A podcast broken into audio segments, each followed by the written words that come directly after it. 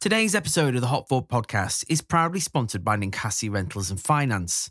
Stay tuned to find out more about CO2 recapture in your brewhouse. I'm Nick Law, and you're listening to the Hop Forward podcast, getting you ahead in the brewing and beer business. Hop Forward is a show entirely dedicated to the craft beer industry, featuring interviews, discussions, and stories from the whole supply chain from grain to glass. So grab yourself a beer and get ready to hop forward in the brewing and beer business.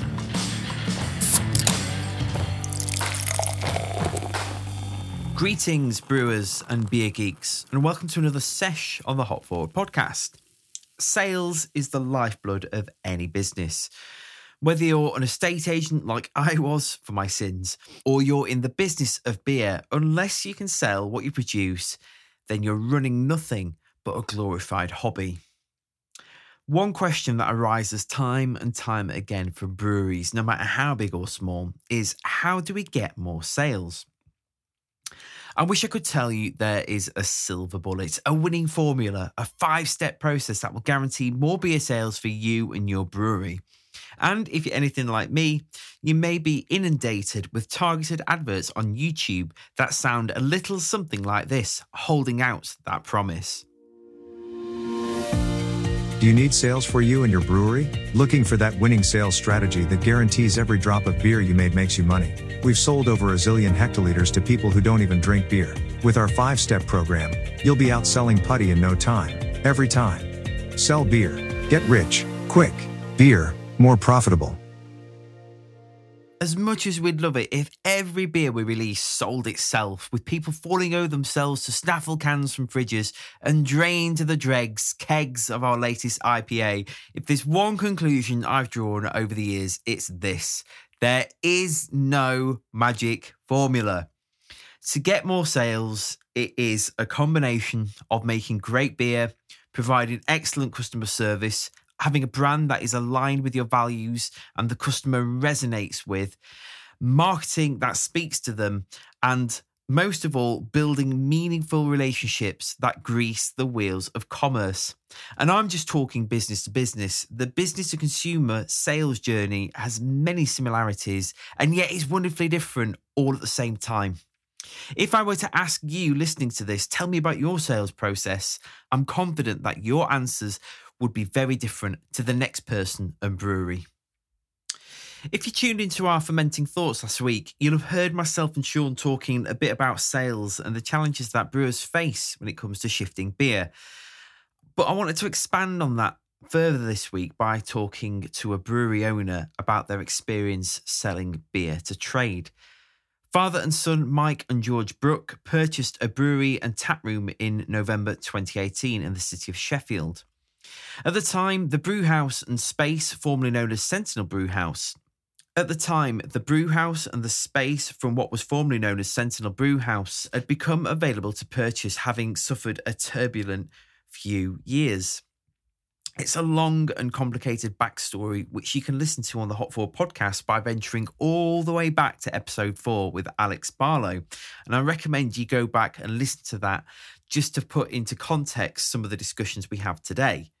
But in this episode, you'll hear how Triple Point Brewery had to work through rebuilding relationships within the trade and work hard to communicate that the brewery was not another iteration of Sentinel Brewhouse under a new trading name, but a brand new brewery under different ownership with a fresh vision for the beers they would make and the space that they inhabited.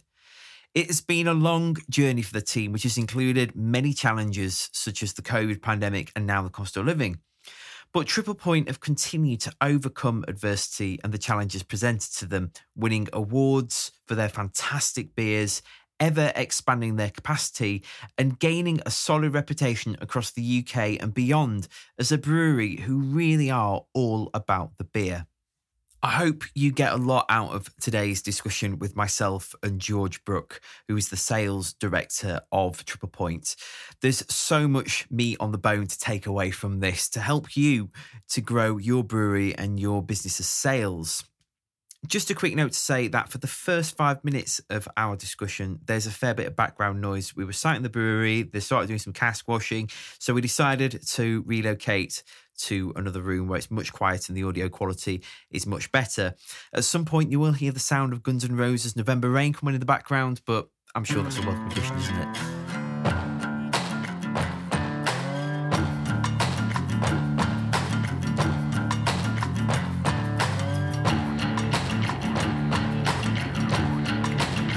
Before we hop into that discussion, I'd like to welcome James from Ninkasi Rentals and Finance again this week to talk about CO2 recapture. Hello. Hey, Nick. How are you doing this week? Yeah, not too bad. Bit wet, to be honest. yeah. Today, we're going to look at CO2 recapture. Uh, before we do, can you introduce yourself to our listeners and tell us a bit about Ninkasi Rentals and Finance? I'm James. I've worked within rental businesses for nearly 20 years. I've been in the craft brewing sector for nearly 10. Uh, I ran eCasks for five years, and now I'm proud to be the MD for Ninkasi Rentals and Finance. Ninkasi is primarily a fermentation rental company. CO2 for us is no different. Our customers started asking us about it last year for obvious reasons. Thankfully, we were already halfway through a technical project when the pricing went crazy. So we spent a lot of time at the end of last year completing research and due diligence and came back to our customers at the back end of last year and were able to offer a CO2 recovery package that really worked for them. Now we're opening that offer out to the wider industry to try and help anyone that's interested in recovering their CO2. As you've alluded to, there's no hiding from the fact that CO2 prices have not only shot up, but at certain periods, and I, seem to recall this happening through it was Euros, wasn't it? Um, yeah. Where there was like no CO2 anywhere for anyone. Yeah. You know, at, at, the total wrong time of the year. It's happened significantly more times than you imagine, uh, oh, especially oh, really? over the last five years. Yeah. Uh, I mean, I remember, oh, about six, seven years, five, six years ago, when the last really big CO2 shortage, where the CO2 plants in France, I think it was, shut down for maintenance at exactly the same time. There's three main plants of CO2, and two of them shut down at the same time. And I remember um, some friends of mine at St Austell driving all the way up to Ledbury to pick up a single bottle of CO2, which wow. I had in, in ECAS at the time, purely so that they could complete their bottling run. No way. That's how desperate it got. You know, from Cornwall to Ledbury, four and a half hours just for a single bottle of CO2. There was none anywhere. So yeah, it's been around for a while. I think it's ironic, given that a byproduct of fermentation is, lo and behold, carbon dioxide it's interesting that we're going to talk about CO2 recapture, but it, it's not just a case, is it, simply of hooking up a, a cylinder to your fermenter and harnessing all that excess CO2? Like, yes, you know, I've got some carbon dioxide now. It's way more complicated than that. So, first off, because I know nothing about it, and it captured my interest when I saw Ramsgate Brewery have installed one of these. Yeah. Can you talk us through the CO2 recapturing process? Yeah, well, look, Eddie's got a, a unit, which is actually the people who we're working with. And it's actually not that far from being as simple as you make it out. I'm going to get quite technical, and for that I apologize. But obviously, what you really need is the right equipment. So we've been working with Dalum, who are one of the leading companies of bringing CO2 recapture to the craft brewing market. Um, the process is actually quite simple. The fermenters are connected via pipework to a collection station, which in, in essence is a series of non-return and spunding valves, right. which amalgamates the CO2 collected from the fermenters and then feeds it directly into the CO2 recovery machine. Um, while I can only really talk about the Dalum technology, having worked so closely with Kim and his team, the Dalum unit will then automatically measure the CO2 from the incoming gas source. And once it's at a level of less than 0.6%, will start to draw the gas into the recapture machine. It will then go through several processes to remove any impurities in the incoming gas. The gas is then dried and compressed into a liquid form at around 35 to 45 bar pressure. Mm. This is then collected into a CO2 storage tank, ready for reuse by the brewery through, the, through their day to day process. Now, of course, the Dalum machine, I'm simplifying the process for ease, but what I think is important is highlighting not only the fact that the system is fully automated, but it's also really reliable. Right.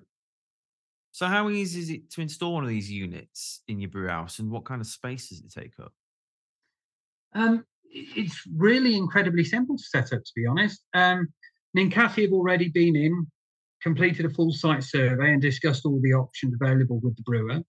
We obviously then have to be able to control the gas flow in both directions and ensure that there's suitable storage for the collected gas. Mean, in terms of space, uh, the units are quite small. I mean, they're one by one by three meters tall, but, but they can't just be put anywhere. They need access to power, water, and drainage, and should be within a reasonable distance of the storage tanks to maximize efficiency. All of this Ninkasi would go through with a site survey and detailed discussions with the proposal. It's also at this stage that we'd discuss all the routes to ownership with the brewer, what would work best for them in terms of their cash flow and current business strategy. Ultimately, we're focused on being part of the craft brewing community, and therefore we're there to help support and develop the industry alongside our customers. And there, are there any like waste products from CO2 recapture? You, you mentioned water, so I'm, I'm guessing some kind of um, in a similar way a condenser might work. Like yeah, exactly that. Yeah, yeah no, no, you're, you're exactly right. So it is it is condensing the CO2. It releases the water, so you do have to have a water feed and direct to drainage. But other than that, you get CO2 in, you get CO2 out. The impurities that it it removes are just move, removed to atmosphere. They're vented off, um, and and there's no risk from that point of view. Right. So, given that CO2 recapturing technology has existed for around 30 years, which is you know quite a long time, why isn't it more prevalent in the craft brewing industry? Simply size, scale, and money. To be right. honest, I mean you're right. The larger breweries have had the advantage of this technology for years. When I first came into the sector nearly 10 years ago, it amazed me that craft brewers didn't harness their CO2. But I quickly came to realize that previous iterations of this technology was only designed for large scale brewers. Mm. Even up to three years ago, this was still true. I, I went to uh, Brau three years ago, so 2019. There was no uh, craft brewing CO2 technology around. Um, however, within the last few years, new players have come to the market, and, and we looked at all the options. I mean, Earthly Labs in the US was the first that came onto our radar.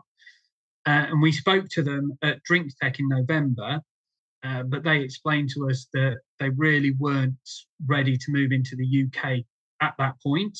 They were concentrating on the Canadian market for obvious reasons. Mm. Um, there's there's Hypro from India who've done some large scale installations for the multinational brewers. For me, I found that Dalum had a much better offering in terms of technology, customer service, and actual response times. I personally like to do businesses with people I can trust and talk to sometimes I find the larger organizations that they're more removed from actual customers. Mm. And and Dalum were definitely very customer focused. Sufi Brewery has one of these Dalum CO2 recapture units installed. What kind of return on investment can they expect to yield from the CO2 they're recovering from fermentation? And are there any like roadblocks or red tape that stop brewers then reselling that CO2 either to other breweries or hospitality venues that dispense carbonated beverages? Okay, so um, and a that's really a two-part question, and b it also becomes again quite technical. But if I break it down, so return of investment will obviously be different for every brewery, as your return will be impacted by both your demand requirements and also your production levels we've typically seen that breweries are producing about four times as much CO2 as they're using. So supply generally is guaranteed. The question is about the size of equipment required and the setup needed. I mean, you mentioned Eddie from Ramsgate earlier. Um, he's done a, a, a, lot of work on this, especially on the Dalum unit, and he did a piece in the um, Journal um, a couple of weeks ago. And he said that he expects a return on investment after four years. However, he also admits that he's not brewing a large volume. So if he was, return would be much quicker. Right. So I think it's really chicken and egg in terms of ROI. Yep. As you mentioned before, I think it's alongside the financials, which are of course important. But the key drivers that brewers should be thinking about is more the volatility in the UK CO2 market, both in terms of price, but more importantly in terms of supply. We, we were talking about, and we've seen the numbers of CO2 shortages in the last five years or so such an essential part of craft brewers' ability to supply their customers is dependent on CO2 manufacturers supplying them. Mm. Being able to take back control would be a key strategic decision if I was a board member of a brewery. If you then consider that the green tax credits that are due to be brought in the UK government over the next four years, mitigating some of the impact of being a CO2 producer would also be part of my strategic plan. to protect the, the business moving forward. Now, I know this is a long answer, but you asked a big question. Yeah, I did. the second part to your question was about reselling CO2. Mm. We get, I'm sorry to your listeners, but we again go technical. Um, I initially thought that this would be a sensible step in the evolution of the process. Actually, the more I research into it, the more challenges I come across. For instance, if you wish to sell your CO2, you have to have it classified by grade. You must be able to show source. You must be able to show purity, have every new batch analyzed, show production parameters. Everything has to be labeled. Presuming that all of this is done, you then need to be able to store it. The obvious answer is bottles, but the bottle owners are currently gas companies who are not going to be very happy with the brewery backfilling their equipment. Hmm. So you'd then need your own bottles. So now, as a brewer, you would need a fleet of bottles, very much like kegs and casks, once you get to that stage, when, once you've done all of that due diligence, you're at that stage, you've got your own bottles, you then need to be able to transport it. Well, transporting a few bottles to the local pub can be done relatively easily. But if you're also the producer, you'll need to follow the BCGA Code of Practice CP27. I know, it's fascinating. I've done all of this research. Oh, I'm well down with that code. oh, yeah, no, no, no. Honestly, it's a lovely document. But then you've got to follow all of the health and safety guidelines by the DSE. And out of that, you have to consider how you'd fill the containers. And you then come to the fact that you're now then going to be breaking a fixed system. And once you break that fixed system to in and remove a bottle, that in itself presents a problem from the pressure directive checks and sign offs that the system would have been installed to. So, really, really simple, as you can probably tell. But then, if your logic is to fill transport tanks of CO2 directly from the machine, then you have the same issues, but on a much larger scale. How are you going to fill them? Who's going to own the tanks? Where would the gas go? And as existing CO2 storage tanks are all owned, and the owners will not allow third parties to fill their containers with gas, ultimately, I see this as a great idea for down the road. Today, the technology, the system, and the processes just aren't in place. And as electric cars teach us, it will take a huge amount of investment and time to get us to a place where CO2 can be traded as a commodity. Where I personally see a lot of very interesting options in reusing CO2 is through algae and other plant based harvesting. The plants can then use the CO2 to grow, and brewers can either sell the plants or use them in the brewery, or just appreciate that they're turning CO2 into O2, which will have a positive impact on environment and their green tax credits. This has been done successfully in Australia, and although the technology isn't in the UK yet, it is something that we think would be perfect for a lot of craft brewers. But we've got to get to that stage first. Mm, you know, yeah. it, it's almost like putting the cart before the horse, if you see yeah. my point. Well, I saw that on the, the Australian brewery on BBC News a while ago. I think I even reached out to them. They never got back to me um, about having them on the podcast because I was I was fascinated with the concept. It, it's it's brilliant, and and and if you look at the algae containers that they've got, they're relatively small scale they're converting it into O2. And with the green tax credits that are coming through, if you as a brewer can prove that actually you're not a producer of CO2 anymore, you're producing pure O2, that goes a hell of a long way and, mm. and, and will eliminate quite a lot of liability. Um, I think the idea of moving CO2 between breweries and producers, I love the idea. I just love the simplicity of it. I think I think there's an awful lot more underneath it that people need to be aware of. Yeah. So, in a nutshell, to take a vegetable as an example, then um, it's fine to grow and eat your own potatoes, but don't go try selling to someone else because there's just loads of red tape and hassle involved. Abs- absolutely, absolutely. I'm sure that your your the brewers that are listening will quite understand when you're manufacturing something, the red tape that comes out of once you've started manufacturing it is a lot more difficult than the uh, than the guy that that is just brewing it in his basement. Oh, it's, know, it's giving yeah, it to friends. It's um, it's a huge, it's a big enough pain in the ass running a brewery as it is without then running a CO two company as well. yeah, and then you've got the transport logistics. You've got all the other issues that come out of that. Yeah, I yeah. I don't doubt that in the future brewers will be sources of CO two. I don't doubt that. Mm. But I think at this stage, I wouldn't, in all honesty, be able to provide somebody with a CO2 recovery unit and use that as a backstop to the sale because I don't think that's fair. So I've got a couple more questions about it then. Um, yeah, go do, for it. Do brewers have to change any of their fermentation regimes to facilitate the capture of CO2? I mean, I presume this only works with pressurized vessels rather than open top fermenters, right?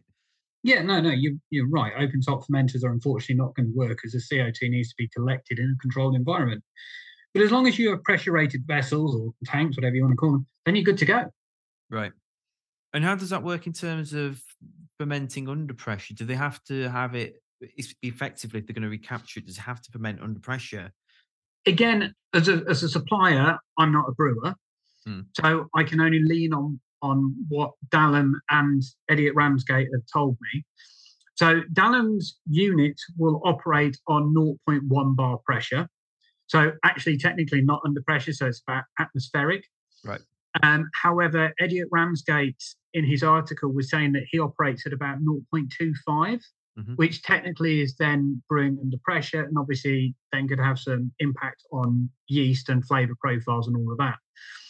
In the article, he said that it hasn't done for him, and he's been testing, and actually he was saying that his beer has never tasted so good. So maybe he's found the secret. I think a lot of brewers will be worried about brewing under 0.25 bar of pressure. As Eddie says, I think just try it and see because you're never going to know unless you try. Yep. You don't want to invest in this amount of capital equipment unless you've at least tried it. So, small batch, pilot brew, test it, make sure that you're happy with the flavor profiles because actually 0.25 bar of pressure isn't an awful lot. Yeah. And finally, then, how much of a game changer do you think this is for breweries in the craft beer industry? And where on a brewery's priority list should a CO2 recapture system sit when it comes to investing in the next piece of equipment for their brew house? So that's again quite a deep question. Mm. Every brewery will be different, won't they? I mean, especially in the current climate. So where it sit will be totally dependent on what stage the brewery currently finds themselves in if the brewery is looking for quick win or something to grow the revenue or the brand, then I don't think this is a project for them. I'd suggest tap rooms, guerrilla marketing, and a clear and concise sales plan executed well would be where I would invest. However, if my brewery was stable and I was looking to use 2023 as a platform to build the brewery and to look to the next five years, I'm not now thinking about I've got to survive. I'm looking about how I thrive. Hmm um, then I'd certainly have this in my top five. The challenge, I think, would be that CO2 prices have stabilized again, and therefore the push isn't as strong.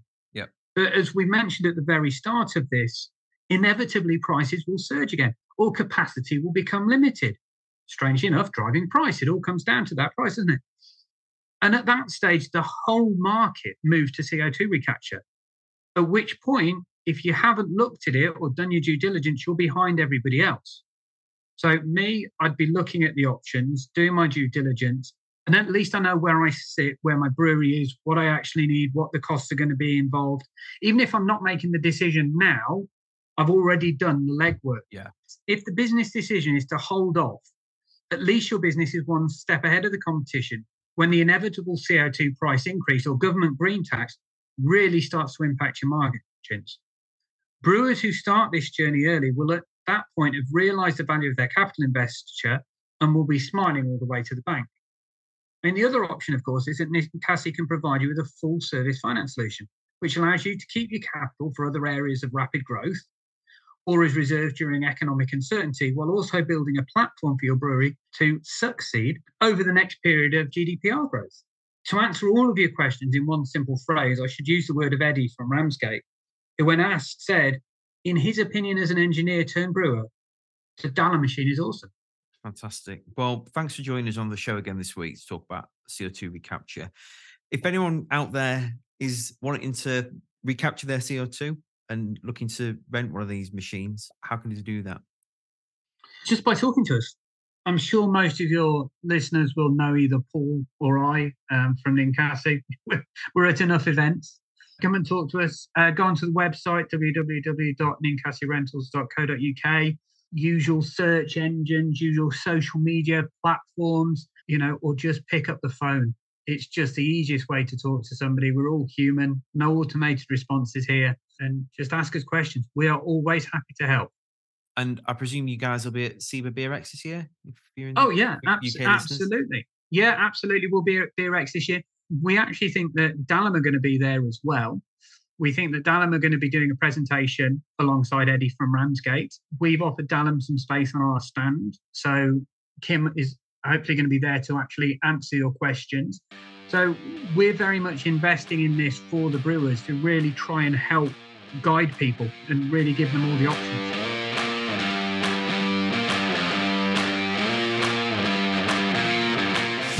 Here at Hop Forward, we are as passionate about brewing a great business as much as we are about making great beer.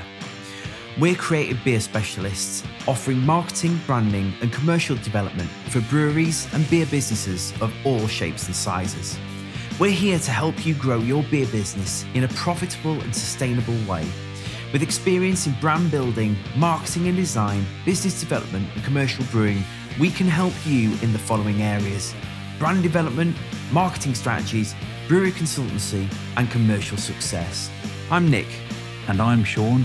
and we're here to help you get ahead in the brewing and beer business. Visit hopforward.beer today to find out more. Thanks for your time, and we look forward to hearing from you soon. I'm here with George from Triple Point Brewing in your lovely brewery tap room. Hello. Hi, how are you doing? I'm all right, thank you. How are you? Yeah, very well, thank you very much. Awesome. So, for those unfamiliar with Triple Point, can you give us the lowdown on who you are, what kind of brew you've got? I mean, it is very shiny and very nice. I've been here a few times, um, but for anyone that's listening, just us the lowdown what, what kind of brew kit you've got, what of setup is like, and what kind of beers you make. Sure, so I'm probably not the best person for getting to the uh, nitty gritty of the brew kit, but it's a 25 hect uh, brew length, um, largely designed to do lagers and your kind of keg beers. Um, we can't use whole leaf, so we only we can only use T90s, Oh, okay. uh, cryos, all that kind of thing.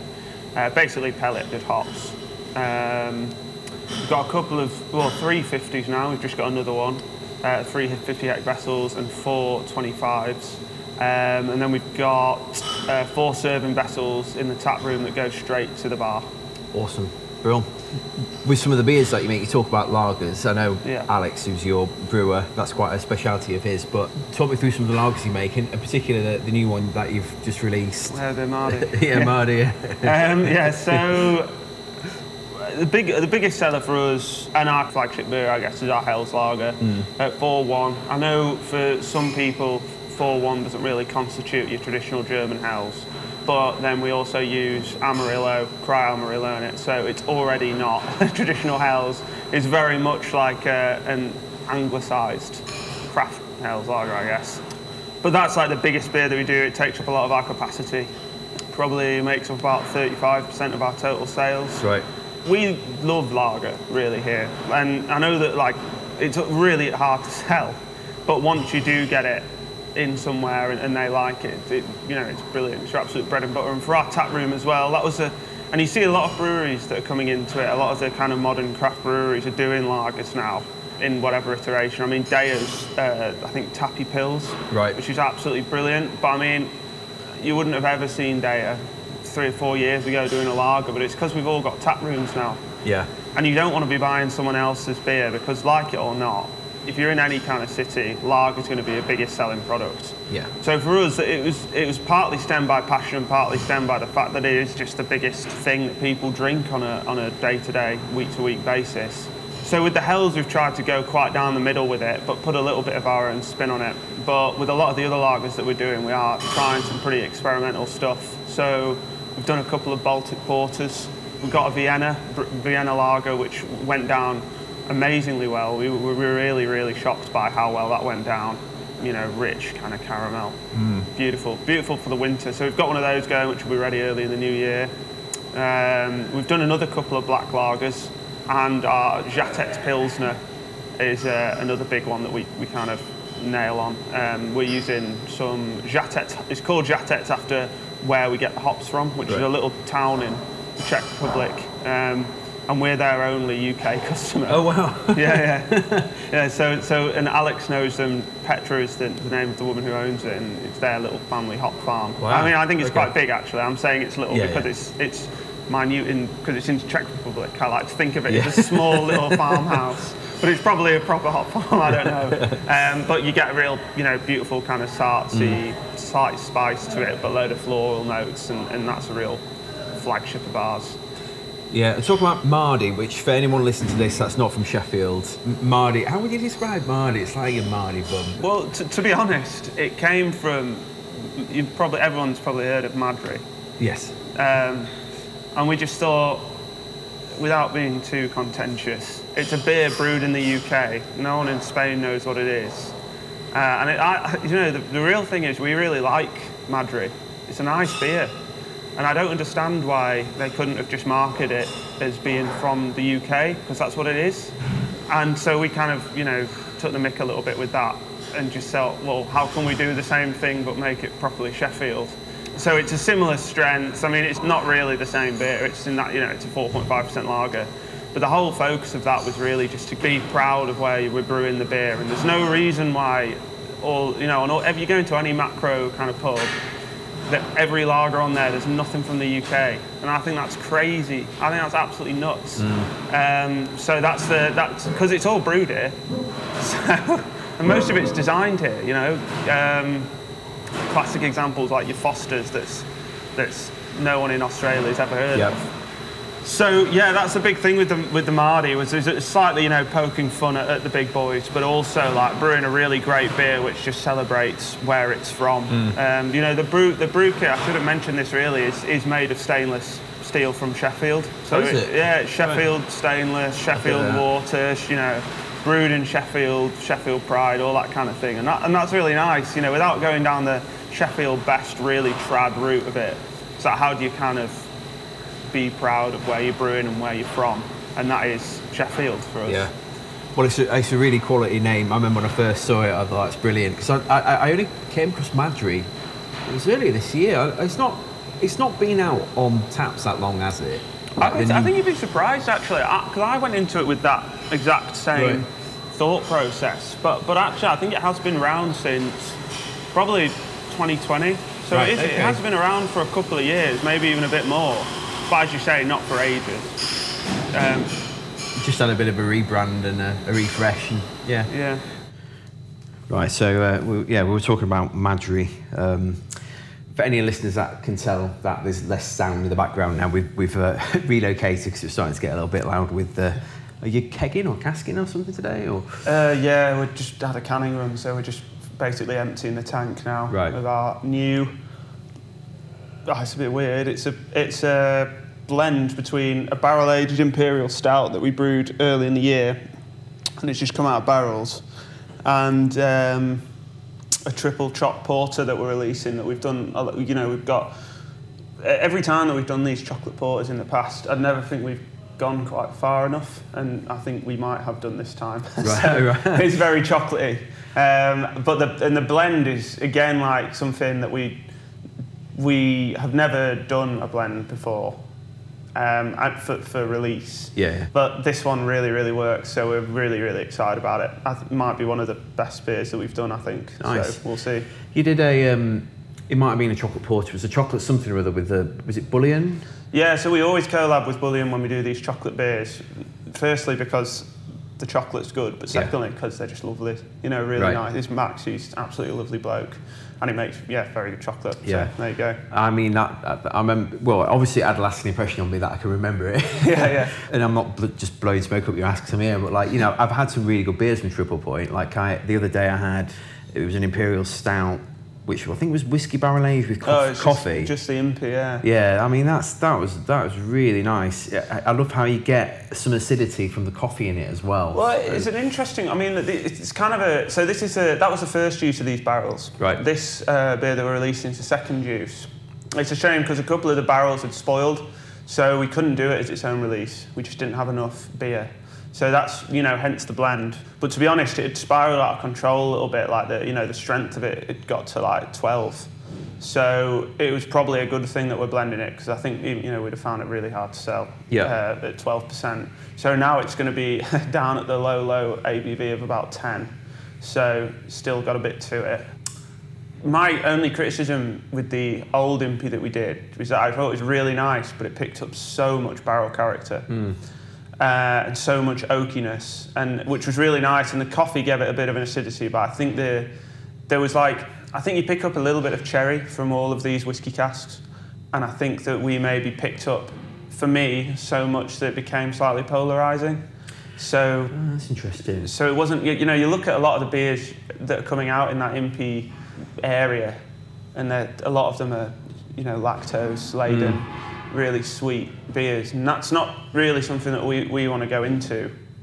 But I think possibly that impy was slightly too on the opposite side.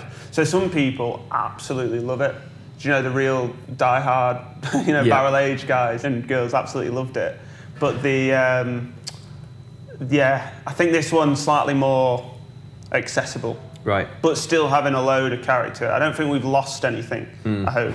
But I think we've maybe gained a little bit in terms of the depth of flavour. It's really, you know, thick as well, which we didn't get with the other one. Slightly thin, uh, I thought, but really flavourful. It's interesting you say because I've, I've had it twice, and I remember I had it when it first came out. And what you just said about the sweetness or like thereof hit me because I've got a sweet tooth and I'm impartial to a good imperial stout. And I remember having it thinking, this is nice, but it's not like what I expected. So Yeah. maybe I felt a little bit. I don't want to say let down. That's too strong a phrase, but like I, it, it threw me a curveball.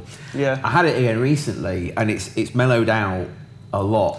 Um, Absolutely, absolutely. I mean, it's interesting. Like, if you look at, I mean, I know you're not allowed to say that you look at Untappd, but every brewer does. we do um, a lot, and um, the the ratings for it have gone up. Generally, Yeah. it started off pretty poor, and it, and as people have drunk it, like you know, longer and longer and longer, it's gone up and up and up.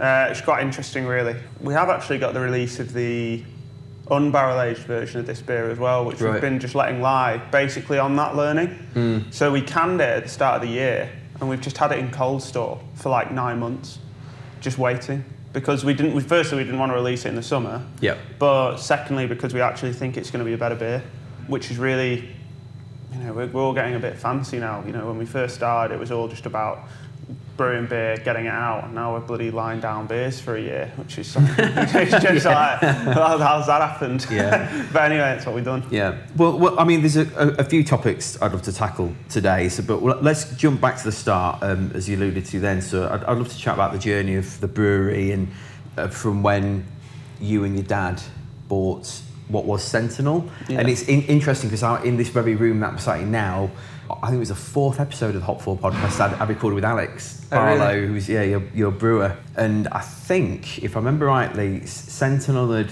gone into a voluntary creditors agreement, and then I can't remember exactly remember all the details, but I managed to keep trading afterwards. And I remember chatting to Alex about what that experience was like. So if anyone's listening to this, can go back and hear Alex talk about his experience. But obviously, that ended Sentinel Brewco, and then you, you in essence bought the brewery. So it's a completely different business. Yeah, so it, it was r- a really crazy time taking it on because it wasn't anything that you know either Dad or I had ever imagined doing until about a month before we bought the thing. What, not even running a brewery? So it was literally a month before it's like, oh, there's a brewery for sale. Yeah, I mean, yeah, it's weird. You know, I reflect on it a lot, and and looking back, it was really really hard. We had never, you know, I, I'd only been to Sheffield, you know, a few times to visit mates at uni. Yeah. Um, and uh, you know, it's got a real heritage as a brilliant beer city, but it just wasn't something that, that I'd spent time doing. And basically, we heard my auntie and uncle in the brewing industry.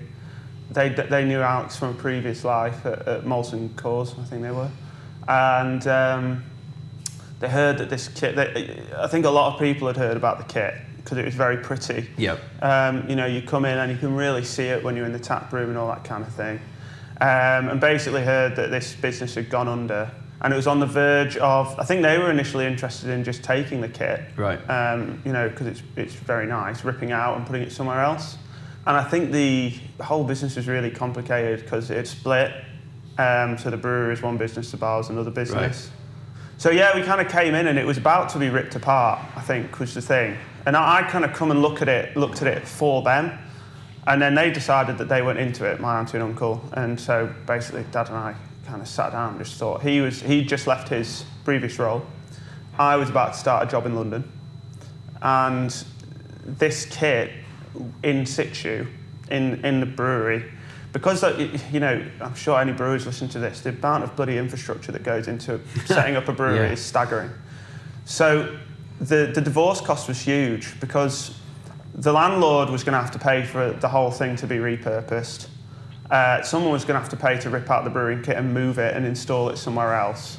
And the whole building is like, you know, it's, it's on the edge of the city centre and it was going to be just an empty warehouse. So I think there was all the people involved really wanted it to stay together, but they couldn't find a way. So it was mm. on the verge of it. So that's when we kind of came and just thought, we both love beer. Um, I've worked in a load of different beer pubs, and obviously with my auntie and uncle being in it, I've spent my life, you know, I've spent my school holidays painting stairs in the brewery, you know. So what brewery all, were they at? Uh, Joule's. Right. Um, in Market Drayton, they've got a load of pubs, and they don't really sell out, but. Right. Um, yeah, so I, I you know, I, so I've always been immersed in it, and I always kind of thought I am not going into that as a point of principle. you know, I definitely not. You know, and a 16-year-old George was saying there is no chance I'm going into beer and pubs. and then, you know, I started working in them and I thought, oh, this is all right. Um, I worked at Pure Craft in Birmingham, the Purity Tap Room, and, you know, they had a load of crazy tap takeovers and just thought, well, this might be all right. And then Dad was keen as well. So we ended up just doing it. Bit of a crazy decision, really. Yeah, yeah. yeah. But what seems to be working out-ish. um, what were some of the challenges you faced then when it came to starting a, a new business and brand out of like a pre-existing? I don't say pre, well pre-existing brewery in the sense that the kit was here, the tap room was here, and, and so on, and it, it already had this reputation for better or worse for different reasons, at least locally did you feel you had to fight some battles to get people to understand that no, this is a new thing, we're doing something completely different? Yeah. Like, what was that experience like? I mean, is swearing okay? Yeah, go for it.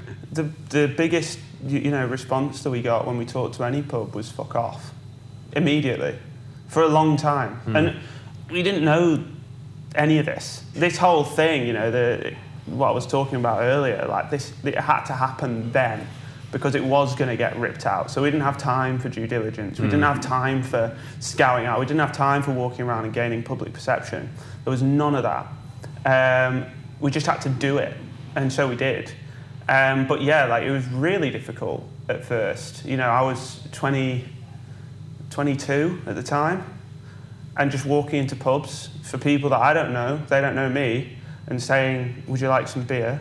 and they're just getting told to fuck off. That was that was pretty brutal. I, now, you know, I understand mm. because I understand the perception, and, and actually, you know, in the time machine, you go back and say, well, we'd have spent a whole lot more money that we didn't have at the time on um, making sure that people knew, but we just didn't know. We didn't know anything. We really didn't.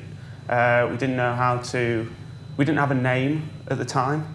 We didn't have an identity. We didn't have anything when we took over and I think, like, you know, looking back, you see a lot of these breweries that are setting up and they start off to absolute flyers, but it's because they've been in the industry forever mm. and they know people and they've been going around talking to their pubs and they've been trialing brews and going into, you know, um, having brewery kits in their basement and going down and, and, giving pilots to people. We had none of that.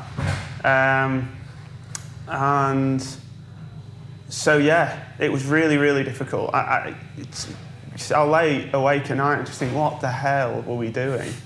This is crazy. Mm. It was a crazy decision. Um, anyway, so we came in. Um, big thing that we did have was beer. So we brewed some beer and thought this will be all right. We'll brew good beer. We'll go out and talk to people, and we'll be sound. People like good beer. And that is not the case. You probably well know. Oh, yeah. yeah they do not care if you've got good. Well, they do care if you've got good beer, but everyone does good beer now, you know. You, even in just, just take the microcosm of Sheffield. At the time, uh, Heist weren't there and Smod weren't. Or Smod set up on the same weekend as us, so that was fun. But, you know, they, they come in, they're doing absolutely, you know, world leading, well, certainly UK leading beers. Um, so for us to go in and say, oh, we've got some good beer, promise um, was not enough for anyone. Um, So thankfully, the guys at Jaywing, who are around the corner, a design agency, we, we got some pro bono work done because there was such a bloody basket case. So they, they kind of came in and said, look, we'll, we'll help you out. Um, and they came up with a brand and the whole thing, the beer comes first, is that's our strap. It was real. That was an accurate, Yeah. an accurate description of us. Um, so we had we brewed some beers that we all thought the debut, um, which is our, our big one of our biggest beers, was that's again literal. It was our first beer, Right. um, and we just thought, God, what the hell are we going to call this? Oh, it's the first one, debut. So came in and did that, and they, they helped us come up with a brand. The whole thing, everything was chalk, you know, chalkboards. So that is our brand. You know, you'll see on any of our cans or any of our pump clips. If you've seen them, they're still handwritten, and we just scan them in. We just write the name of the beer and scan them in. Uh, so that's not left us. Um, but yeah, so thank God for Jaywing, I suppose, because otherwise we'd have been really because we didn't have money for a marketing team at all. We had nothing. Yep. Um, we just bought fruit kit, spent all our money on this bloody brewery, had no fucking clue how to do anything with it, apart from brew beer, I guess. So um, you Yeah. literally sorted to write in um, yeah, beer names with a sharpie. It, uh, yeah, literally, literally, we got, thankfully, Jaywing gave us some A3 pads and a load of different pens. And they said, right, Hells, right, Debut, right. At the time, it was Sipper was our uh, pale ale. Um, again, it was a session IPA, Sipper. Not very imaginative. Um, but yeah, like going through that, and they, and they just scanned them in and turned them into something quite pretty. Uh, and we just ran with it. So we released a load of cans, we released a load of pump clips that just had our handwriting on them. And they still do. It's like a signature. I, I mean, it's, it is very effective as, as someone that does graphic design and branding myself. You know, it, it, it there is something very captivating about it, the simplicity of it, and it's it is very unique in the in the way that it looks. And um, you know, I, I think the combination of working with your design agency and you know has, has, has really paid off. Yeah, well, it was pretty scary when they said you've run out of pro bono. Because we were just, oh shit. okay, we're in on our own now. Yeah. But yeah, they gave us the structure and they gave us a brand book and all that kind of thing, which was, you know, amazing of them. We just gave them a load of beer in return, unlabeled Um, so Yep. they just wrote their own names on the beers. Um, but the, um, but yeah, that was a whirlwind. Um, and then, you know, you go into the whole, how the hell do you sell it? How the hell do you make people want to buy this beer? Yeah. Well, this is the question I was about to ask you actually. As the sales director, what, what are some of the biggest things you've learned about selling beer? Obviously, from those early days of being told to fuck off. Like, you know, what, what are some of the nuggets now that, you, that you've learned over the years and particularly the way as um, a, a sales rep for a brewery, you know, how do you approach different bars or operators or bottle shops or whoever it is that purchases beer? I think, firstly, uh, I know this is like an easy out, but the beer has to be good. And I know that I've just said, I know I'm contradicting myself, but the beer does have to be good. Um, it doesn't have to be amazing, but it has to be good, and it has to be consistently good. And to be honest, I was reflecting on this the other day. Um, one of our biggest, you know, marketing sales initiatives is staying in the bloody game. Because as soon as you know, people have to hear about you however many times, 15 times. And I, I know that is, if there is any sales, you know, any new breweries listening, that's like the worst advice. It's the advice I'd have hated when I was in that situation because it's like, I want to do something now. I suppose the other big one is spend hours, days in pubs and just work out what they actually want. What do they care about? Um, social media as well. Just keep glue yourself to it. That's what I did.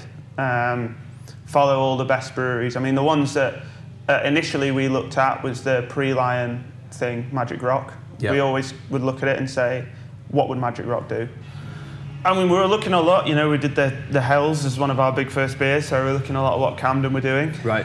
And just all, all the big ones. But even you know now um, more than ever, we're looking at it because it's such a big part of the branding of a business. Is the um, the Deyas, the Verdants, uh, the Cloudwaters, all those guys, just looking at what they're brewing, firstly, uh, how they're marketing it, how they're doing it, what are they posting, what kind of content are they putting out, um, why they're doing it, where's it going, you know, all, Yeah. all this stuff.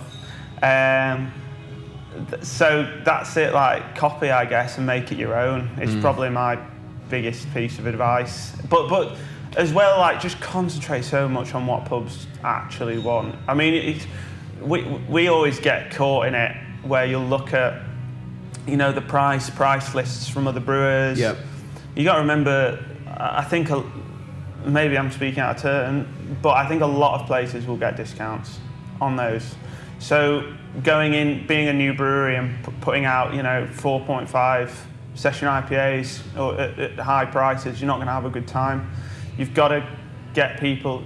Don't cheapen yourself, but you've got to make sure that you know you're there and that people can achieve people can achieve their their margin targets, which is you know your 60 to 70 percent. And if they're not getting that, they're not probably not going to buy your beer. They're certainly not going to take a punt on you.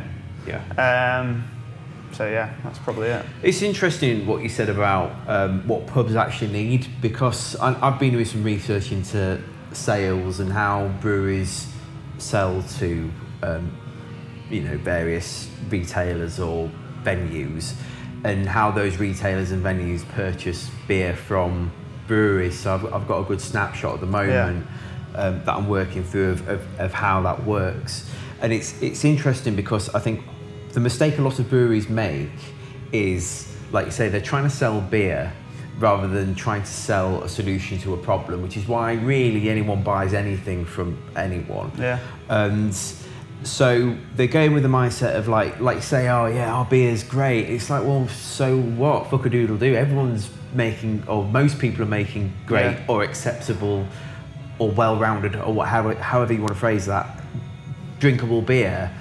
Um, rather than you don't, what you don't see is people going into a venue really understanding the business owner or the bar manager's needs and making some recommendations. So, like, let's say, let's say they've got a, a food menu and there's some dishes on there, and you're like, you know what would really go well with that prawn stir fry. That Yeah. was the first meal Yeah, that came yeah, to my head. Well, I should have done a MasterChef served with a cashew crumb exactly. on a plum jus. Like, you know, you're not going well with that. We've got this beer that, and you talk about flavours and stuff, and all of a sudden you're giving them a solution to their problem in a way that they can sell and market that themselves rather than just like, here's our prices, please buy beer from me. I need to feed my dog. Yeah.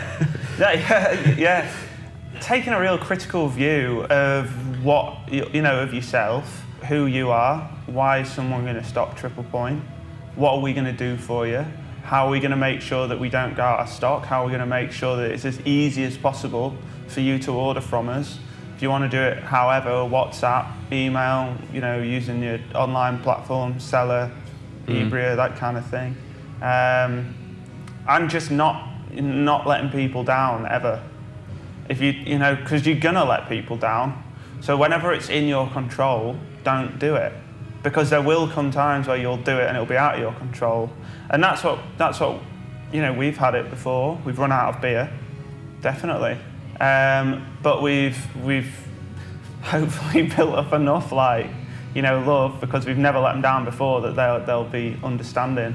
When you are in, that's when you are in. Um, when you're not in, yeah, it's diff- everyone likes it. Every pub as well. This is the other thing. Every customer likes it differently. Yeah. It's easy if there was a blanket thing, but you know, you, you just look on these like brewers forums. I'm sure you're in it as Yeah. well. The the brewing beer professionals or whatever. And you'll see, like, you know, someone will put on, like, what's the best way to send beer? I want a mailing list. Has anyone got a mailing list? You say? If you send someone a mailing list, they go straight in the delete. You gotta, and then, and some people will say, yeah, samples are brilliant, and others will say, yeah, I just chuck them away or like give them out to customers because I'm not bothered. But then other people will say, yeah, I'm not going to touch you unless you send me samples. So it's like there's no right answer, to be fair. Yeah. Um, I think the, the other one is you will get inbound inquiries. Make sure that they feel special because it's a big deal. Otherwise, you know, you think about the money that you have to spend prospecting, getting another account, it's hundreds of pounds. Every single time, it's hundreds of pounds. Um, And if you get someone who comes into you and saves you that money, you've got to make them feel real special. Yeah. Invite them to the brewery, invite them for tours, all that kind of mm. thing, because it's, it's saving you a lot. Well, a lot of breweries don't think about the cost of acquisition, you know, or, or have any spreadsheets or metrics that they can actually measure how much is it actually costing us to acquire Yeah. these customers. Or it's like with marketing, which obviously there's an overlap between sales and marketing, but it's like with marketing, there's a great book called The One Page Marketing Plan, and, and in there it opens up with this story about a CEO talking to one of his marketing executives saying like half of our marketing doesn't work. Trouble is we don't know which half you know and so they're spending all this money. It's like well we, we, we haven't been able to measure that. I think it's the same with sales and, and having those metrics and knowing how much it's costing you to if you are doing those outbound leads. Absolutely. Well, I, I mean, I do the marketing as well here, and it's massive as well. Like, it's exact. And to be honest, I think with our business, they're so intrinsically linked that you kind of need them in the same place, really. Um, I'd quite like to not be doing it, you know, managing both entirely myself. But we've got a great sales team actually. Don't want to do them down. You know, you see people that'll spend hours on social media pictures and spend hours on, you know, different things. And I, we've got it to a point now where hopefully we're putting out some decent stuff. But we'll never spend more than half an hour on it. If it's not done in half an hour, you stop yep because it's not worth it then. Um, and it, it, this, you've got to put like those really strict limits on yourself. If you're not, if you're spending too much time on something that that's actually a non-starter, you've just got to quit because it's all money. Like time's money. Um, and you know, particularly if you're like the owner or founder or whatever, you kind of think of yourself as a bit, hopefully more valuable than, than your hourly rate because you never pay yourself what you're worth. Yeah. Um, so you, you got to say, look, this is really, you know, if you start spending hours on stuff that's useless, it's really costly. It can be really, really, really, you know, you can, you see it all the time. Yeah. So while we're talking about the brass tacks of, of running a brewery, a lot of breweries and businesses at the moment are struggling um, with, you know, inflation, the cost of living crisis, the looming recession, um, meaning that prices for raw materials have gone up to make beer, while general public spending is is less. All, of course, accentuated by things like the war in Ukraine, Brexit, the pandemic, and the wholesale energy crisis and prices rising exponentially. In, in real terms, what does that look like for Triple Point day to day? And how are you guys weathering the storm? Because you were saying back in there, it's like whenever you see like the doors open, the heating going, you're like, oh no. they, it's like someone's just out. opened like the you know the, the drawer at the bottom and all the money's falling. It's, the, it's the best thing about this spot because the brewery's next to the bar, so we're brewing like three times a week, sometimes four at the moment. So make sure the doors are shut. You, you know, in the bar's next to it. You- You're heating that bar Yeah. for you know not free, but you know you're reusing that heat. But no, it is. Um, it's tough times, really tough times. All the beers are more expensive. Um, all the hops more expensive. All the grains more expensive. All the deliveries are more expensive. Thank God, petrol and diesel's come down a little bit now. Um, but that was that was like horrible. You know, you were going and spending 100 quid on the van and it wasn't full. You just it's ridiculous. Um, so it's a bit. Uh, I don't know. I, th- I think really the slightly coward's answer from us is that we just wait and see what everyone else does, because we don't, you know, we don't, we're not big enough to, you know, for it to warrant being a leader in any of these, you know, increases or, you know, what people are brewing, all that kind of thing. So we're just kind of waiting to see how it goes. Uh, some of the price of the beers are going up, has to happen, but again, like you know, it's, it's not just us that are hurting, and certainly in Sheffield, like regardless of the economic climate, five pound for a pint of lager is going to be tough for anyone. So we don't want to. We don't want to. We're trying not to screw any of our guys and making sure they can maintain sensible prices without hitting their GP too much and hoping, hoping our relationships allow us to share the burden a bit rather than just going hard on on on price. Um, yeah, it's, it's difficult times. It's difficult. I, I, was- saying to you earlier, wasn't I? Uh, Thank God we got the tap room Yeah. um, just to keep the, the, the cash coming in because if we didn't, we, if we didn't have the tap room, you know, brass tacks would be really in trouble.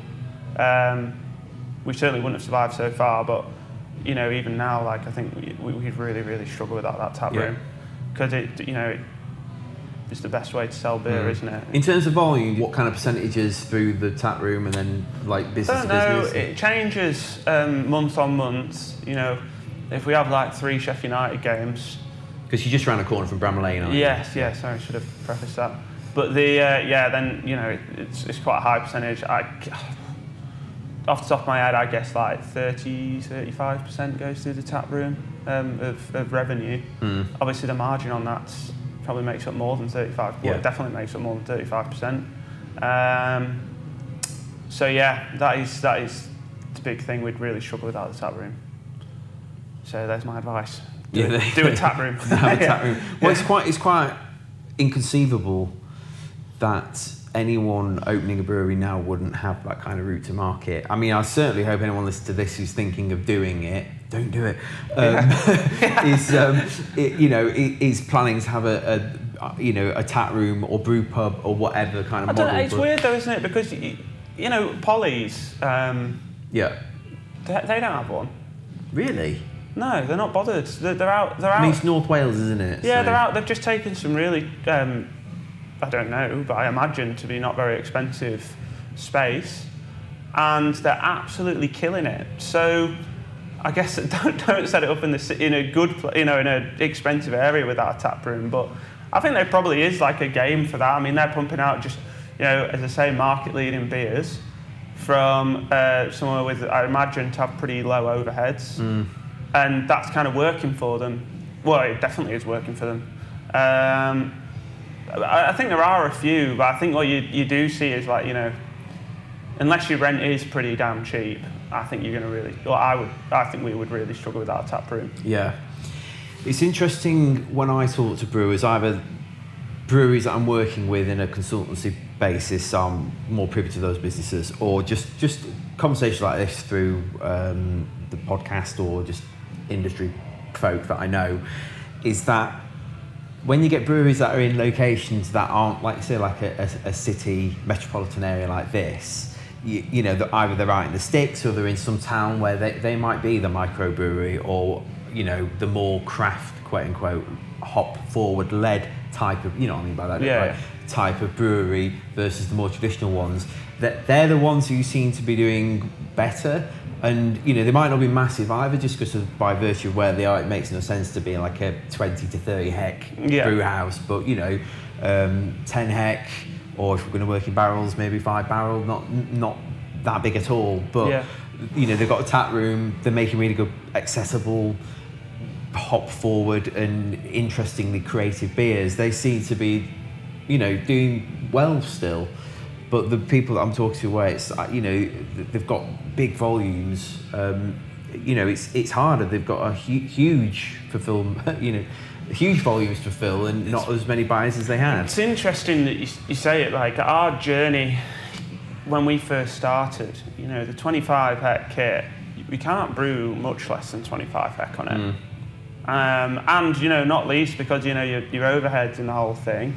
Um, it's about the same price, isn't it? So it's not it's not much different to brew 10 hect, to brew 20 hect, to brew 25 uh, comparatively. You know, this is the whole labour and everything that goes into it. So when we first started, we were in that game of having a hell of a lot more beer than we had customers. You know, we were brewing like once a week, maybe sometimes twice every three weeks, because we just weren't shifting beer. Um, and actually, we, weirdly enough, when we very first set off, because our tap room was crap, you know, no one came. We were considering shutting on Saturdays because it just wasn't working. wow. It's just terrible. Doing like 400 quid. Um, city centre. Funny to think about, really. Um, but the um, we, we were having a real problem because we had to fill up our taps. right So we were having to brew beers and we weren't shifting them. And I I just can't like, I can't imagine now, like now, especially now with the costs of everything going up, like how much of a pickle we would have found ourselves in. Fortunately, now we've grown into our brew kit, but it really was that way around. right Um, and so I have, you know, a lot of sympathy for anyone who's lost customers or whatever. I mean, there are pubs going under as well, um, so there are less customers. Um, is really, really difficult. And especially, it's really, really difficult to do without devaluing your product. You know, and saying like, oh, we've got a load of beer, we've just got to shift it. Yeah. Because you get in that game. As soon as you're in that game, it's very hard to get out of that game. Um, Well, you set a precedent and standard for yourself then when you start discounting yourself to that point where Yeah. people almost come to expect it. And it's once you start driving those prices down, it's hard to then. Well, then you know your prices go down, so you put less good ingredients in, and then the less good ingredients are in, and you've got a less good beer, which is probably worth the price that you then set it at, which still doesn't make you any money. so you just, you know, you, it's a, a vicious circle. And it's one that you know, I, I won't lie. When we first got going, it was something that we really had to fight against because we had, uh, you know, all this beer. And we were just like, God, how the hell are we going to sell it? Yeah. Well, the you know cheapest way, best way to do it, cheapest way to do it, actually, is to just decrease your price because you're not having to spend, a- you know, the the option, the alternative is to get a crack sales team in and and get a marketing, you know, consultant people in to do it all, and that probably is more expensive. You can control the price, you can't really control those when Yeah. when you've got them in. Um, so yeah, we did have to make that decision. It really hurt. You know, we lost money at a staggering rate for the first year. Um, you know, we had like one month where in our first year where we uh, made like a couple of hundred quid, and we were all patting ourselves on the back, having a Yay! We've not lost money this month. Great. Uh, and then we went into COVID, of course, which was great. So uh, that was that, it was trial by fire when we first set up, and, and you know you, you, it's a similar situation now. Obviously, less the pandemic, hopefully, um, for a lot of these guys. I, you know, I'm not saying we're immune. Who knows Yeah. what happens in the next six, 12 months? Well, I mean, what do you think then the outcome will be for brewing and hospitality industry? Like, what, uh, what, if you can, you know, look at your crystal ball, like, what do you think it'll look like this time next year? I really don't know. I, I like to think, you know, what I think the, the nice thing to hear a lot of people say is, you know, the, the, the good ones will survive, the bad ones won't. But to be honest, I've seen some pretty good ones go in the past six months or so. I'm kind of thinking we're not that much better than them. Granted, uh, yeah, so you, you, you just don't know. Like, who knows? Cash is going to be key. Getting cash out of customers It's always difficult. No more, you know, never more so than now. Well, that's another thing that people at the moment, in the UK at least, um, we get a lot of listeners from the USA, so it might be different over there. Um, but in the UK at least, you know, the, the whole industry is built on credit. And at the moment, I'm talking to brewers where, you know, the, the credit is just being racked up by the, the trade and on trade or even off trade, you know, bottle shops and stuff, owing breweries money, but then, you know, breweries owe suppliers money. So there's lots of suppliers saying, hang on, you- you've not paid us for these kegs, this malt, etc., etc. Like, and, and there's a lot of people I'm seeing complaining about th- this system of offering credit is broken. Like, I mean, what, what are your thoughts on that? And, and if there was a solution in your mind, what do you think it would be to, to, to change that? Yeah, the fact of the matter is we get very little credit from anyone. Right. Ever. So that, that you know, again, it's why the tap room's so important for us because we get that money then and there, or the day after. You know, it goes into our bank account. Um, because we don't get much from anyone. Like, you know, if we want to buy some t-shirts, if we want to buy some glasses, if we want to buy some hops, if we want to buy some grain, I think we get some on our grain now, which is nice of them. But yeah, normally they're saying we're not even going to start your order until you've paid us all the money. Pro forma, yeah. Yeah, which is fair enough, you know. And you say, "Can we have some credit?" And they say, "No." And you go, "Okay." so we've only been trading with you for three years, but okay.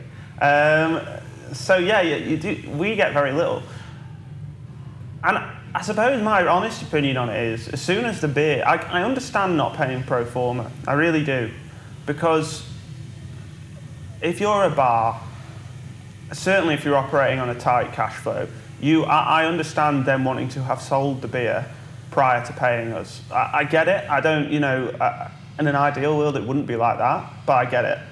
What I do find quite annoying is when you get, you know, long, long credit terms and you kind of, and we're having to chase people because that's again, that's us.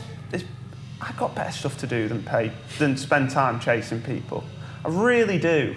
And it sometimes it takes so long, and you spend so much. You spend hours doing it for you know one customer. You know you can do that, and you spent like if you look at it over the couple of weeks that you've been doing it, you spent half a day on it. Oh, how about we put this payment plan? How about this payment plan? No, just pay us the bloody money, because it's not because it's taking up my time. And it, you know, when you're in small teams, small breweries like this, it takes up so much of your time. So that's almost my biggest thing. I'm actually not bothered if every, if we just gave everyone 30 days, and everyone paid in 30 days, not bothered. It's actually it, that's my my biggest issue is the amount of time that you, we have to spend. Certainly, smaller breweries that don't have accounts departments, credit departments, all that kind of thing. Um, the amount of time we spend chasing money that we've you know someone's agreed to pay us is fucking mental. Um, and it just puts such a strain on it, and it puts such a strain on a relationship as well with the with the customer because you know if you get if you have to get heavy and, and go legal, they're never going to buy from you again. Yeah. And I, I get that as well. I get it. Um, so you kind of have to be nice. It's re- it's really difficult. Well, it's a very personable industry as well. Like you were saying Yeah. earlier about, you know, it's not one size fits all when it comes to sales. It's also grounded in relationships. Some of them are your mates though. Like it's really difficult. On the credit side, I, I'm not bothered if people want to pay after they've served the beer, sold the beer, made the money on the beer. I get that. It's a business like everything else. Like we, we prefer it. A lot of industries operate on credit. It's just the way it goes. Um, but the um, but it would just be good if, if if people just paid it, I suppose. I mean, a lot of our customers, to be fair, are asking for direct debits now, which is something that I uh, didn't expect. But I think it's the same for pubs. You know, we're talking. I'm talking being selfish, really, saying, "Oh, we've got this. You know, we've not got accounts departments. We have to chase the money." Blah blah blah. Well, a lot of the guys that we deal with are pubs, and they actually don't have accounts departments either. So they don't have, you know, the big pub groups and stuff. It's no problem. You're just chasing an accounts person, and they mm. sort you out. With some of these pubs, like it is a pain in the ass for them as well. It's taking up their time. If they have to choose between spending an hour putting in a payment plan because they've racked up a little bit too much debt and they don't have the cash to pay it, that's an hour that they're not spending driving their businesses. It's a difficult situation, but you know, to be as a selfish brewer, I think the official brewer's answer is cash on Yeah, delivery. cash on delivery. Cash on delivery um, is the right thing, but yeah, difficult. Yeah. Well, to end on a more positive note, what are some of the good things you're seeing in craft beer at the moment, particularly in this turbulent time? And what's going well for Triple Point at the moment in particular? Uh, in the industry, beer quality's Yeah. gone way up. Yep. way up. Ah, it's just fantastic. Do you know, um, everyone's doing good. Well, I, I'm trying a lot, a lot, a lot of good beer. You know, you go to most crafty pubs and all that kind of thing, and it's great. And I know that you, we're all supposed to be super against it, but you see a lot of these guys. You know, if you think about five, ten years ago, you walk into Tesco and there's a big range of craft beer it's unthinkable, isn't it? It's what everyone was crying out for. Now you do go and you get that, and I think what is really showing is that craft beer, you know, your hazy pale ales, are stuff that you know we do really well, and that a load of, well, hopefully, and that a load of these other breweries doing really well, are selling, and people, and they are going into more and more customers' hands. It's becoming much less of a niche.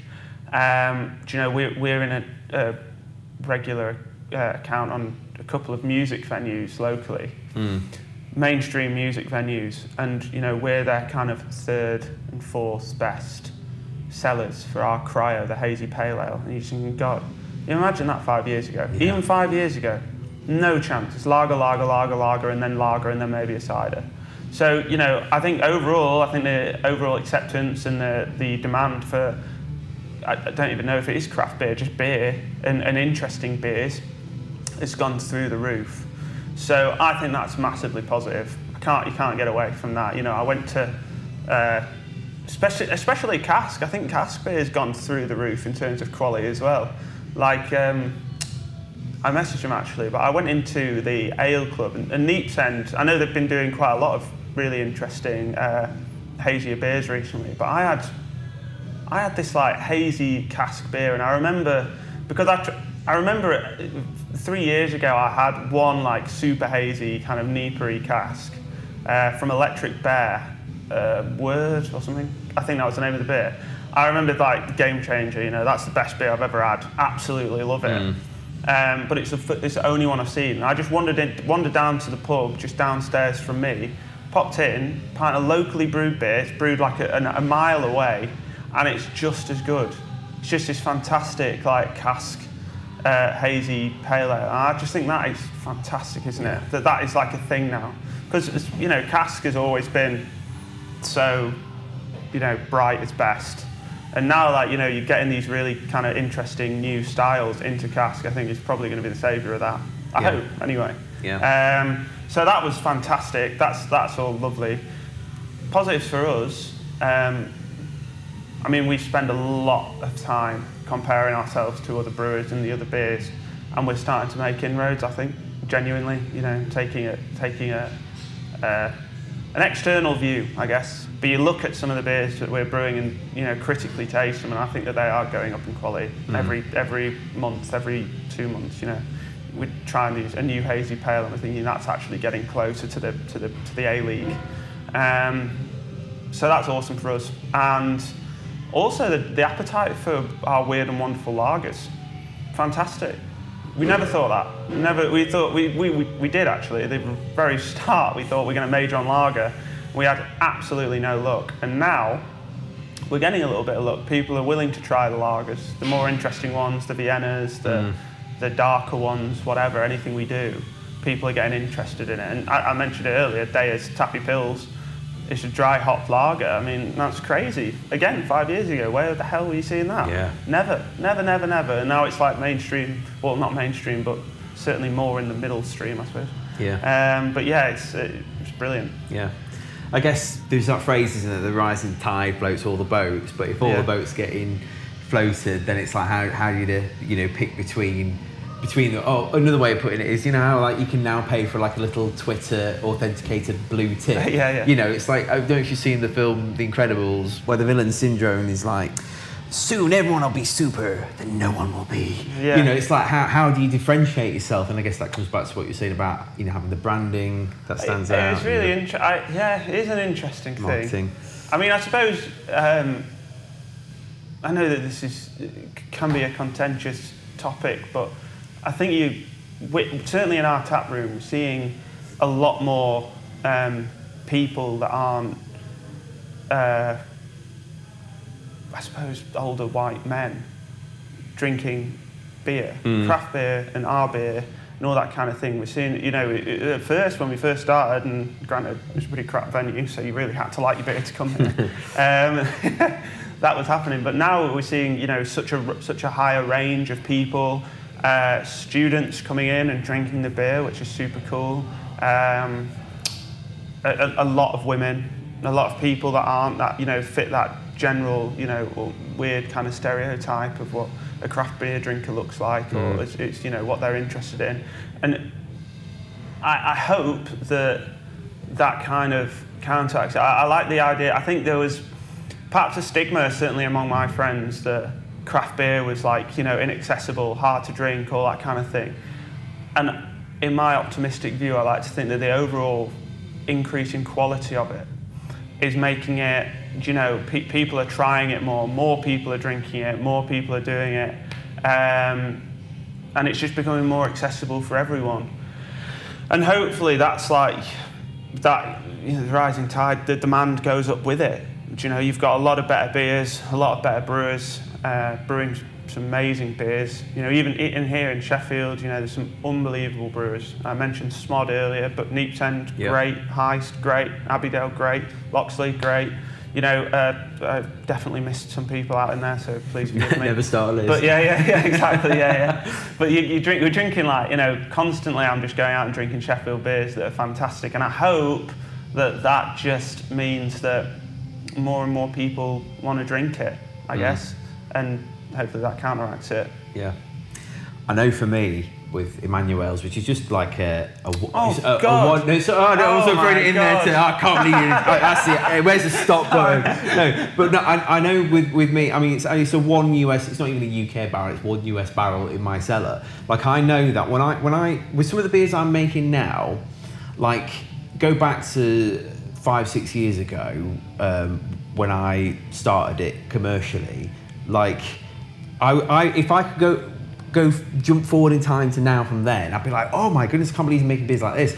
But because the quality is so good on so many of the beers now, if something's not quite on point, like I did a, um, a, a hazy IPA the other day, and I can't, I don't know whether it's just some biotransformation that happened through dry hopping, or whether it was just um, that there was still the, the the it was a dried version of the London Fog that I used, whether it Oh, just retained hop matter longer than the verdant strain that I'm generally use. Yeah, we use a lot which drops doesn't drop brighter, but it just seems to not retain it. Basically, whatever was happening with this yeast basically made it um, give it some hop burn, and and so I'm tasting thinking like, I can't put that out. That's another fucking batch I'm wasting. And I would have never done that like six years ago Mate, because I'd have been all like, yeah You definitely wouldn't. That would, you know, yeah. a bit because I'd have been like, firstly, it'd have been like it'd have blown the the hell out of whatever else I was brewing at the time.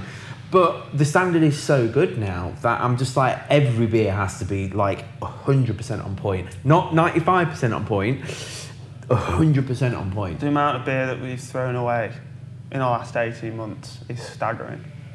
Because we'll do a full 25 hec and it's slightly off. We did it actually the day, Cirrus, which is one of our beers. Um, and that was, thankfully, we caught it before the dry hop, so the, the cost wasn't huge, huge, it was just quite big.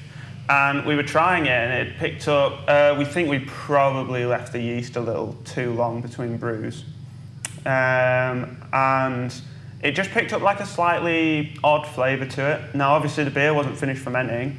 Um, it was, and, and probably would have been covered by the dry hop. I don't know. But, you know, Alex came in to me, we both tried it. He said, I think we've got a problem here. Both tried it. He said, My inclination is dump. And I said, Yeah, dump, easy. As you, exactly as you say, a couple of years ago, two, two, three years ago, when we first started, we'd have probably just said, "Phew, God, let's see how it goes, and we'll we'll chuck a load of extra dry hop on to try and mask it." No more, because you get seen, you know, mm. straight away. You, you look at all the best breweries. I've never had a bad Deya beer, never had a bad Verdant beer, never had a bad Polly's beer. Don't think I've ever had a bad Abbeydale beer. Don't think I've had a bad of any of these, you know, beers in Sheffield. You just don't get away with it. Yeah. It just doesn't happen. Well, I think consumers are more educated now. Generally, the types of consumers that would drink craft beer um, are, are way more educated now about what a good beer is. And You- bar staff. Yeah. Bar staff are just, they're so bloody cynical now. You know, you put a beer in, you say, oh, we've tried to do this, We've you know, chatting with them. Some of our, you know, best accounts, you know, we'll go in and we'll talk about beers.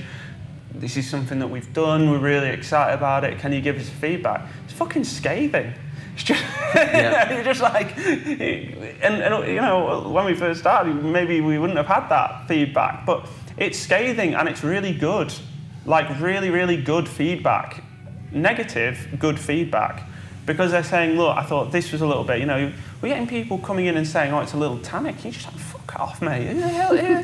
Where the bloody hell are you? Where did you get your Cicerone from? And then, and then you kind of go back and you're trying the beers with that in mind. And you kind of think, well, you know what, you're right. But they're not bothered. They're just they try, you know, hundreds of different beer a year in the similar style to what we're brewing, and if they're normally right, Uh, you just kind Yeah. of think that's fair enough. I suppose the really nice thing now is that no news is actually good news. Yeah.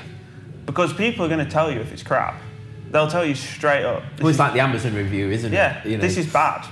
And and you, when we first got going, it's like we'd be putting beers into pubs or, or bottle shops or whatever, and they try the beer and they kind of keep stum about it because they either weren't totally confident to talk to us or they felt bad or whatever. And and now like you will get it. You'll you they'll say like you know I've tried this beer, not up to much. And we'll kind of be left with thinking, oh God, we've got 40 kegs of that. yeah. But um, you know, but it, you, it is good. It is good because it's you know you've got your month-long problems and then you've got your six-month problems and your year problems. And normally a bad beer is a month's problem. You just got to fix it, sort it, throw it away, or do something with it. But um, yeah, it is.